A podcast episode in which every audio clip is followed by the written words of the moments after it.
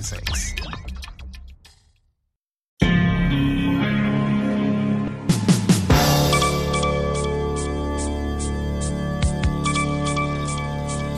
Saa nane mchana katika studio za Sauti ya Amerika, Washington DC, sawa na saa tatu usiku wa Afrika Mashariki. Ni wakati mwingine wa kuzifuata habari za dunia. Msomaji wako ni Patrick Nduimana. Milipuko imeutikisa tena mji mkuu wa Sudan, Khartum, leo Jumatatu, wakati jeshi likiwahamasisha raia kuchukua silaha dhidi ya wanamgambo wanaopigana na jeshi la serikali. Milio ya mizinga imetikisa eneo la magharibi mwa Khartum majira alfajiri na kuendelea kusikika katikati na mashariki mwa mji huo, mashahidi wameiambia AFP. Mji mkuu huo unaokumbwa na vita ulishuhudia utulivu wa saa chache baada ya mapigano makali Jumapili kati ya wanajeshi watiifu kwa mkuu wa jeshi Abdel Fattah al Burhan na kikosi cha dharura cha RSF. Jeshi leo limetangaza kuwa liko tayari kupokea na kuwaandaa wapiganaji wa kujitolea baada ya Burhan kuwataka wiki iliyopita vijana wa Sudan na wale wote wanaoweza kulinda taifa kujiunga na jeshi. Raia wengi waliochoshwa na vita walitupilia mbali wito huo wakiomba vita hivyo kati ya Burhan na makamu wake wa zamani kamanda wa kikosi cha RSF Mohamed Dagalo vikomeshwe. Tangu Aprili 15 takriban watu elfu tatu waliuawa katika mapigano hayo. Chama kikuu cha upinzani nchini Afrika Kusini kimeungana na vyama vidogo sita kuunda muungano kwa lengo la kukiondoa madarakani chama tawala cha ANC katika uchaguzi wa mwaka ujao, vyama hivyo vimetangaza leo Jumatatu. Mpango huo haukukihusisha chama kikuu cha tatu chenye siasa kali za mrengo wa kushoto, Economic Freedom Fighters EFF. Viongozi wa vyama hivyo saba watafanya kile walichokiita mazungumzo ya kihistoria tarehe 16 na 17 Agosti mjini Johannesburg kupanga mkakati wa pamoja wa serikali mpya. Chama tawala cha African National Congress ANC ambacho kimekuwa madarakani kwa karibu miongo mitatu kinakabiliwa na hali ngumu kutokana na wananchi kutoridhika na hali ya maisha inayochochewa na hali mbaya ya uchumi, ukosefu wa ajira uliokithiri, ukosefu wa usawa uliokithiri na tatizo la umeme. Uchaguzi wa mwaka ujao ni wa bunge la taifa ambapo chama chenye wabunge wengi kinamchagua pia rais kufuatana na katiba ya nchi hiyo. Unaendelea kusikiliza habari za dunia moja kwa moja kutoka jiji kuu la Marekani, Washington DC. Saudi Arabia na Rusia, wauzaji wakubwa wa mafuta duniani, Jumatatu zimetangaza kupunguza zaidi uzalishaji wa mafuta na kusababisha bei ya bidhaa hiyo kupanda, huku kukiwa na wasiwasi wa kudorora kwa uchumi wa dunia na uwezekano kwa benki kuu ya Marekani kuongeza kiwango cha riba. Saudi Arabia imesema itapunguza uzalishaji wa mafuta kwa mapipa milioni moja kwa siku kwa kipindi cha mwezi mmoja mwingine, ukiwemo mwezi wa Agosti, ikiongeza kuwa hatua ya kupunguza uzalishaji wa mafuta itaendelea baada ya Agosti. Muda mfupi baada ya tangazo hilo la Saudi Arabia, naibu waziri mkuu wa Rusia Alexander Novak amesema Moscow itapunguza mauzo ya nje ya mafuta yake kwa mapipa laki tano kwa siku mwezi Agosti.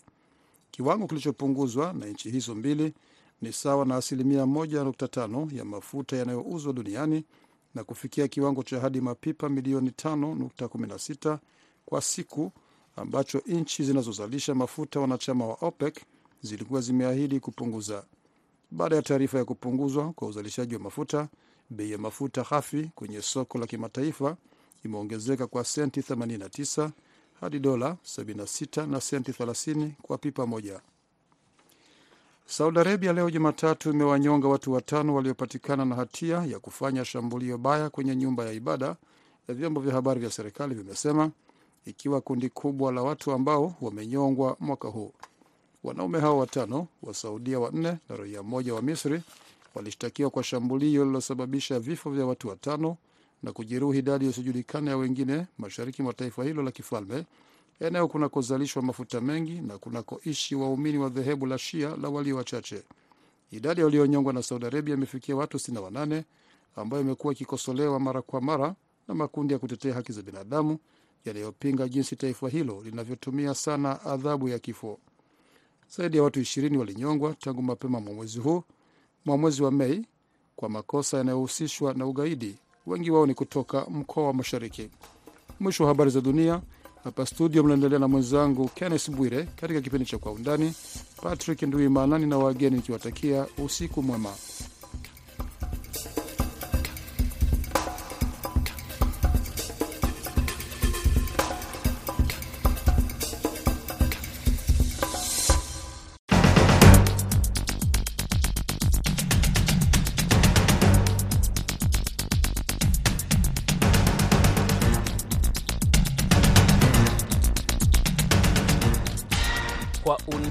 Sehemu ya kwanza tunaangazia hatua ya Saudi Arabia na Russia kupunguza uzalishaji wa mafuta. Sehemu ya pili tutaangazia kesi zilizojaa mahakamani nchini Kenya kupinga baadhi ya maamuzi ya serikali. Naitwa Kenneth Bwire nikiwa hapa Washington DC, Marekani.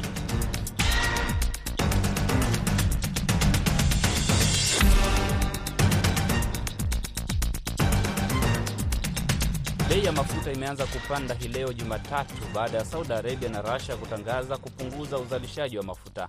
Saudi Arabia imetangaza kwamba itapunguza uzalishaji wa mafuta hadi baada ya mwezi Agosti kwa kiwango cha pipa milioni moja kwa siku. Russia nayo kupitia kwa naibu waziri mkuu Alexander Novak imesema kwamba itapunguza uuzaji wa mafuta nje ya nchi kwa kiasi cha pipa elfu mia tano kwa siku.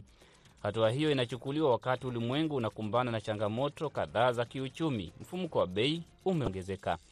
Je, hatua ya kupunguza uzalishaji wa mafuta itasababisha madhara gani kwa uchumi wa ulimwengu? Hatua hiyo ni ya kisiasa au inakubalika kibiashara katika soko la kimataifa? Amini Mwidau ni mchambuzi wa siasa za kimataifa.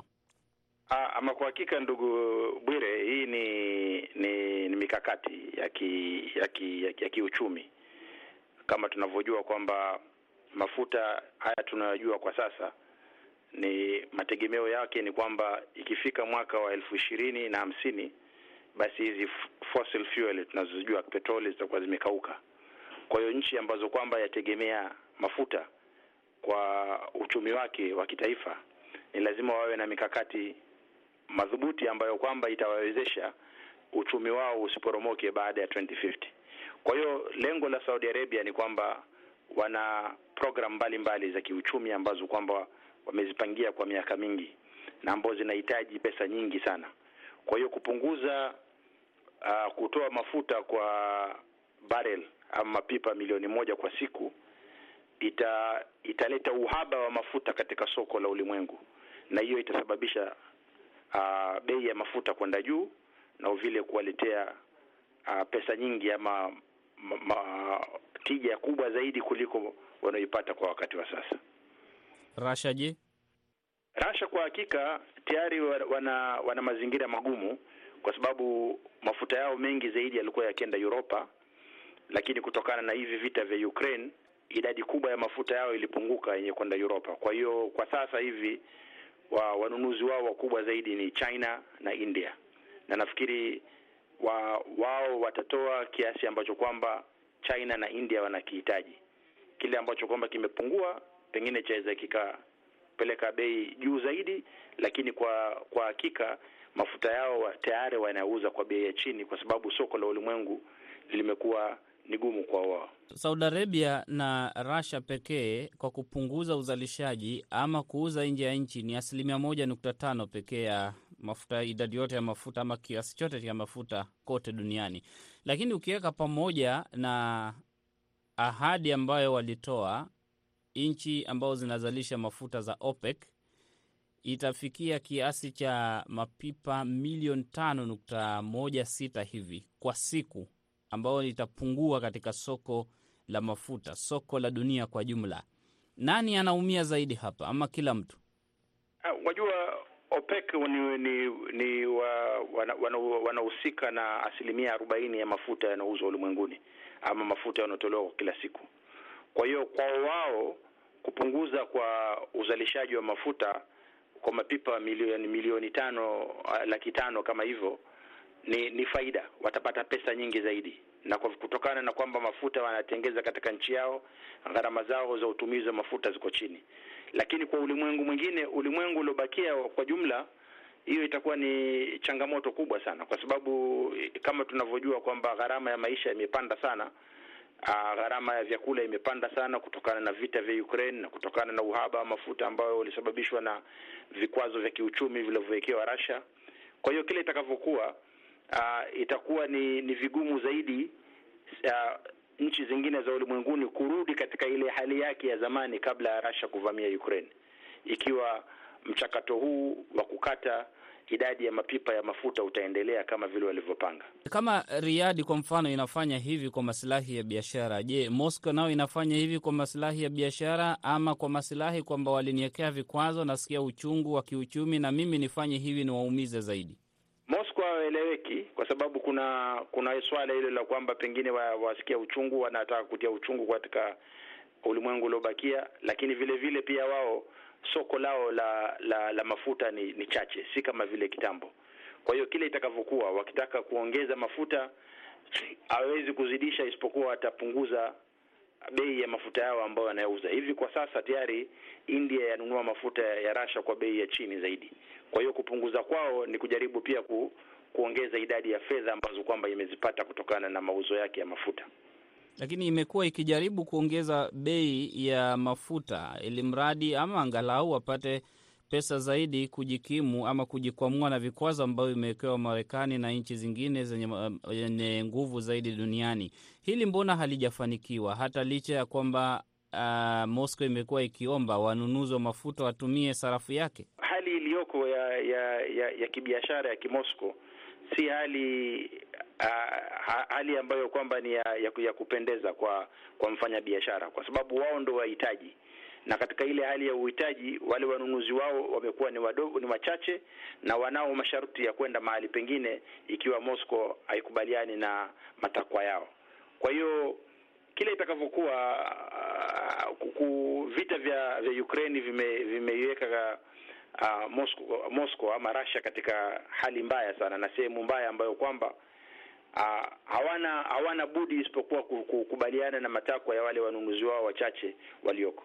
Joe Biden alielekea Riyadh uh, uh, kufanya mazungumzo na Saudi, viongozi wa Saudi Arabia, na hata suala la kuuawa kwa Khashoggi likafunikwa na mambo mengine. Tafsiri ya wengi ilikuwa kwamba ameenda kutafuta mafuta Saudi Arabia baada ya Russia kusumbua E, bomba tuseme bomba la mafuta ulimwenguni kusumbua hali ya kiuchumi. Riadi inapochukua mwelekeo kama huu, ni kupuuza labda waliokubaliana na Joe Biden kwamba wajaribu kupunguza bei ya mafuta, waongeze uzalishaji, ama nayo imeketi chini ikahisi kwamba tuchukue misimamo yetu bila kuombwa na mtu yoyote kwa masilahi yetu.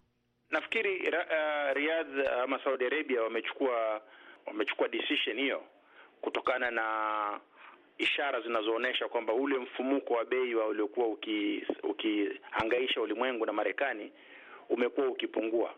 Kwa kulingana na uh, statistics ama taarifa za za kiuchumi ni kwamba kwa zaidi ya, miezi kumi na moja nafikiri ama ama wiki ishirini na sita idadi ya ya bei imekuwa ikipungua. Uh, ile mfumuko wa bei katika soko umekuwa ukipungua polepole ikiashiria kwamba ile hofu iliyokuweko kwamba kutakuweko na recession kumepungua.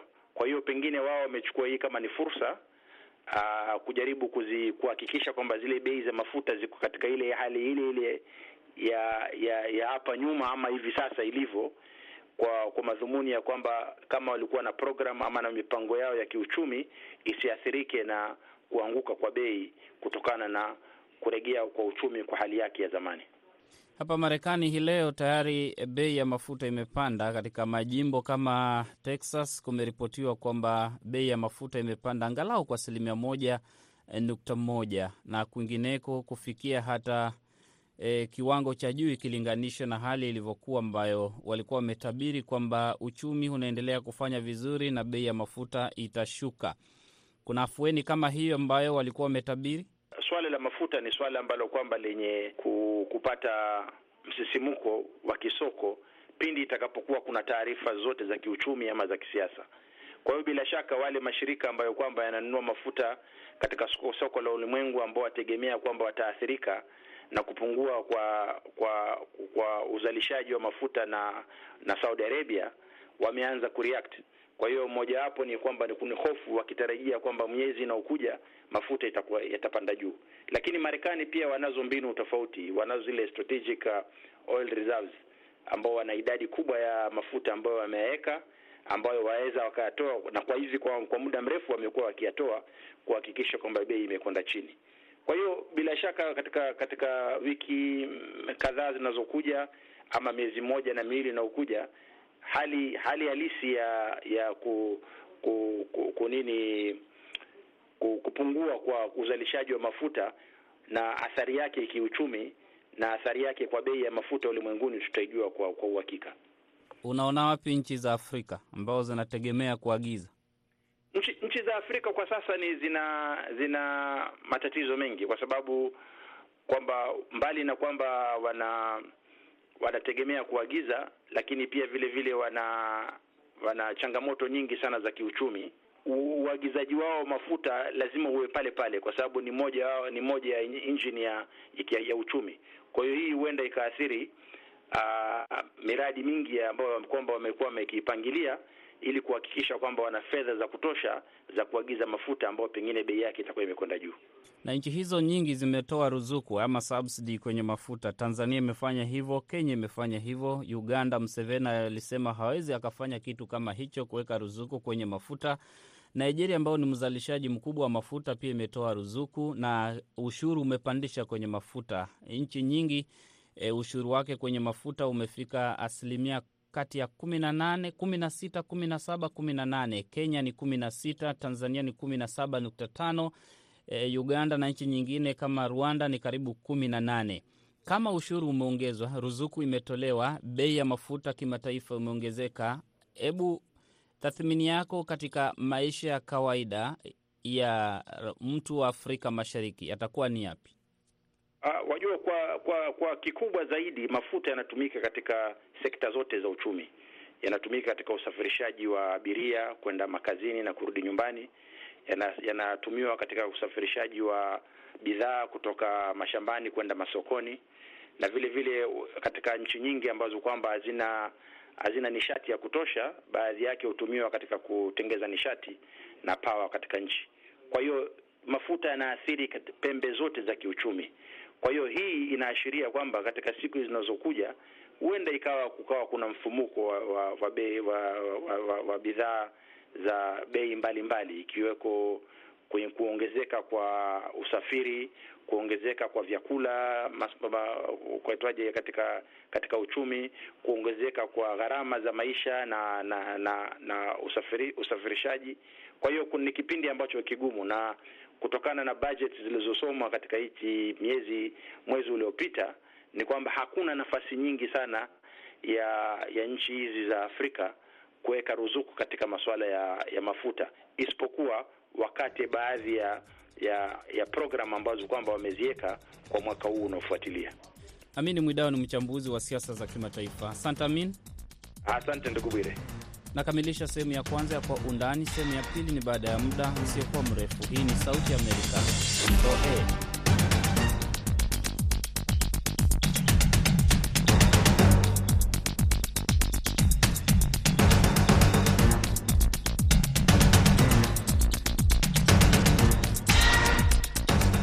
Karibu katika sehemu ya pili ya Kwa Undani kutoka Sauti ya Amerika, VOA. Mimi ni Kenneth Bwire. Mahakama nchini Kenya imeharamisha uteuzi wa mawaziri wasaidizi kwa msingi kwamba uteuzi wao ni kinyume cha katiba. Rais mstaafu Uhuru Kenyatta alikuwa na mawaziri wasaidizi wakati wa utawala wake kabla ya Dr William Ruto naye kuteua mawaziri wasaidizi. Seneta wa kaunti ya Busia ambaye ni seneta pekee aliyechaguliwa bila ya kuwa na chama cha kisiasa Okiya Mtata ndiye aliyeongoza katika kuwasilisha kesi hiyo mahakamani waweza kujenga dola ambalo lina misingi imara ya kisasa na ambayo halitakuwa dola la kikoloni mamboleo. Mwaka huu pekee umewasilisha kesi ngapi mahakamani kama unazikumbuka? Huwa sihesabu, nawasilisha kesi kulingana na vile mambo ambayo yametendeka. Siwezi kuhesabu idadi yake, lakini zinapita karibu kumi hivi. Zote ni uvunjaji wa sheria. Niko na makekee, ilikuwa High niko na kesi arobaini na sita ambazo zinaendelea saa hii lakini zingine za hiyo zimetoka miaka hapo nyuma kidogo, mwaka jana hiyo mwaka mpaka mwaka ishirini zikirudi pale, ziko kesi arobaini na sita na zile zinawakilisha hizi karibuni. Hizi kesi zote zinahusu serikali kuvunja kile unaona ni katiba, ama zingine ni zile watu wanaita wan, wanaharakati? Ni katiba tu, ni katiba tu, katiba tu kuhakikisha kwamba serikali inatii katiba, na pia kuna ile koti ya mashamba hii niko na kesi nne kwa koti ya kuajiri watu, niko na kesi nane. Hizo ndio kesi niko nazo saa hii, na zote zinahusu katiba ya Kenya. Seneta, katika bunge la Seneti, wewe ndio seneta huru katika bunge la taifa, bunge la Kenya, unawakilisha kaunti ya Busia, lakini wengi wanakuonelea kama unaegemea mrengo wa upinzani kulingana na vile unavyopiga kura katika Senate. Sasa wengi wanahoji kama kesi ya leo ambayo imeamuliwa kuhusu wasaidizi wa mawaziri walikuwepo hata wakati wa Uhuru Kenyatta, wakati ambapo alikuwa anashirikiana zaidi. Kenyatta niliwaangusha, niliwang'oa wote. Kiko mapili iko mahakama ya rufaa, niliwang'oa wote, alafu Ruto akawarejesha tena. Ni kiburi tu, kiburi, hakuna kitu hapo. Justice Mrima alifutilia mbali cheo cha eh, Chief Administrative Secretary na kesi iliharakishwa na mimi, wakaenda na kiburi, wakabaki ofisini wakitumia kiburi, lakini pia walikata rufaa. Kesi bado inaendelea kule kwa koti ya rufaa. Alafu vile Ruto amekuja pia akaamua kuteua wake na akapanua serikali, aka- aka- akaongeza wao zaidi, wakawa wengi zaidi. Sitegemei serikali hii ama sitegemei binadamu yule, mimi naangalia katiba, na vile niliambia Rais Ruto ni rafiki wangu ndio, lakini katiba ni rafiki wangu mkubwa kuliko yeye. Kuna hii kesi nyingine ambayo umepeleka kuhusiana na namna serikali inastahili kufadhili bajeti yake. Unayoyapinga mle ndani, ndiyo serikali inahisi kwamba sisi haya ndiyo tunayotaka kusukuma Kenya mbele, iwe kama zile nchi ambazo Wakenya wengi wanataja, Singapore na mengine. Wapi umeona kwamba kuna hitilafu kubwa lazima ipingwe? hiyo hoja ya hiyo hiyo sheria ya kukusanya pesa ya finance hii mwaka wa ishirini na tatu imetoka katiba kwa njia nyingi sana, na ndio maana hata uliona mahakama ilisema kwamba nilikuwa na kesi na ikaisimamisha kwa muda, ikasema hebu tusimamishe hii sheria iweze kuangalia mambo, ile hoja nimepeleka kule, ndio tuendelee tuendelee, mahakama yaamua, alafu tuendelee mbele. Sasa seneta, ni bunge limekosea ama ni rais amekosea? Na kama bunge limekosea, unatathmini ipi kuhusu hawa wabunge ambao wanatunga sheria? Hii sheria imetungwa na bunge. Bunge wako na mamlaka ya kutenda vile wanataka kwenye, lakini lazima wakitenda, lazima watende kulingana na sheria. Wako na mamlaka ya kutunga sheria, lakini wao pia wako chini ya katiba. Lazima wakitu- wakitunga sheria watunge sheria kwa misingi ya katiba. So mimi nimeenda, nimeona kwamba ni kama walikeuka sheria, walienda kinyume cha sheria, na ndio maana nikasema hii sheria yao na vile walilitunga pia ilifuruga katiba, na ile ambayo mambo mengine ambayo wamepitisha pia anafuruga ka- katiba, ndio maana nimeona kwamba hii sheria yao ni sheria gushi, kwa sababu iko kinyume cha katiba. Ni seneta Okiya Omtata aliyeasilisha kesi mahakamani. Naungana sasa na Samba Areba, wakili akiwa Nairobi, Kenya. Areba, idadi kubwa ya kesi mahakamani inatokana na wanaharakati, siasa, au ndio Wakenya sasa wanaelewa sheria? Katiba tulionayo iko na uhuru nyingi kwa wananchi, iko na uhuru wa wananchi kuhusishwa katika kila kitu ambacho serikali inafanya, uh, kwa sababu jambo lolote linalotekelezwa na serikali litakuwa na uhusiano na maisha ya wananchi wa kila siku. Katiba hii na sheria zingine zimeweza zimeweza kumweka mwananchi katika ile anaweza sema driving seat ya kuweza kuangalia ni yupi serikali inafanya na je, serikali inalifanya katika ile njia inayo, inayotakiwa. Kila jambo ambalo serikali inafanya siku hizi linawekwa katika mizani. So siwezi sema kwamba ni wanaharakati, lakini ni zile sheria tuko nazo ambazo ziko na uhuru wa kuweza kuangalia yale mambo ambayo yanafanywa na serikali. Mtu atauliza kwamba katika utawala uliopita wa Uhuru Kenyatta hatukuona kesi kama hizi, licha ya kwamba wanasheria, hata muungano wa sheria ulikuwa unahoji kwamba kulikuwa na kuvunja sheria mara kadhaa, na kuna mambo mengine ambayo pia ametajwa ambayo hawakuenenda na sheria. Kulikuwa na uteuzi, kwa mfano hawa mawaziri wasaidizi ambao sheria eh, mahakama ya leo imetupilia mbali, lakini walikuwa ofisini miaka yote mitano. Wengine wao hata waliteuliwa kuwa ni mawaziri, akiwemo tuseme Babu na Mwamba alikuwa katika ile nafasi. Inapokuja kwamba utawala mwingine ndiyo sheria maamuzi yanatolewa, Wakenya wanaweza kuhisi kwamba kuna upendeleo, na hili pia likaleta mpasuko kwamba inatekelezwa kulingana na nane aliye madarakani. La hasha. Ukiangalia katika uh, ile kesi ya hawa ambayo tunaweza ita kwamba um, msaidizi wa mawaziri, kuna jinsi mahakama ilivyojieleza mwaka wa elfu ishirini na ishirini na moja natumai, kulingana na vile ambavyo hayo mambo yalikuwa supposed yatekelezwe. Ndo kwa maana hata leo ule uamuzi wa koti umeweza kusema kwamba kulikuwa na conditions ambazo ziliwekwa kulingana na vile nafasi hiyo ingeidhinishwa kisheria na hizo nafasi hazikufuatwa. Ndo maanake koti inaweza kusema kwamba yale mambo ambayo koti mahakama iliamua yafanywe na hayakufanywa ndiyo baadhi ya yale ambayo yamehusisha kesi ya leo kuamuliwa vile ilivyoamuliwa. Kumbuka kwamba utawala uliopita uliweza kurudishwa kupigwa kura. Kumbuka kura zilipopigwa mwaka wa elfu ishirini na kumi na saba koti iliamua iliamua ikasema uchaguzi huu haukuwa wa halali. Hiyo ndio mara ya kwanza katika taifa letu tuliona mahakama inavyojieleza jinsi kama hiyo. So siwezi sema kwamba katika utawala uliopita hakukuwa na kesi. Kulikuwa na kesi na zilikuwa mingi, na maybe ukinipea muda, wakati mwingine nitaweza kuku, kukuambia kesi zaidi ya kumi na tano ambazo zilikuwa uh, zilikuwa zinapinga jinsi serikali ilivyokuwa inafanya mambo na zilipita kotini. Unadhani kwamba miaka ijayo utaona Kenya ambayo hata afisa wa polisi aliye barabarani anatekeleza sheria, kando na yale yanayoripotiwa kwenye mitandao kwamba anasimama barabarani akisubiri shilingi hamsini ama kumi kama hongo? Wakenya wote wanaheshimu sheria, sio kusimama kwa mwenzako njiani kumzaba kofi na unaenda nyumbani huru. Kwa iwe Kenya ambayo kila mtu anaheshimu sheria, namna ambavyo mifano inaanza kutekelezwa, ama ni kesi kubwa tu tutakuwa tunaangazia? No, no, no. Natumai kulingana na, na, na jinsi tunavyoendelea, hata hata hata wakati tumekuwa na mjadala kuhusu uh, hii sheria ya hii finance bill, hii ni muda wa kwanza tumeona hii finance bill watu waki, watu wakijadili kwa wingi. So kila kuchao tunaweza kuona kwamba utendakazi wa serikali na mambo ambayo yanaathiri umma yanaweza kujadiliwa kwa kipana. Ndio kwa maana nashuku kwamba tukiendelea kwenda mbele hizi makesi zitaendelea hadi itakapofika wakati maafisa wa serikali hawangependa kufanya jambo kwa sababu wako na ule uoga kwamba watapelekwa mahakamani, na wakipelekwa mahakamani mahakama itabadilisha mambo hayo. So, sasa watu wataanza kufanya mambo jinsi inavyofaa.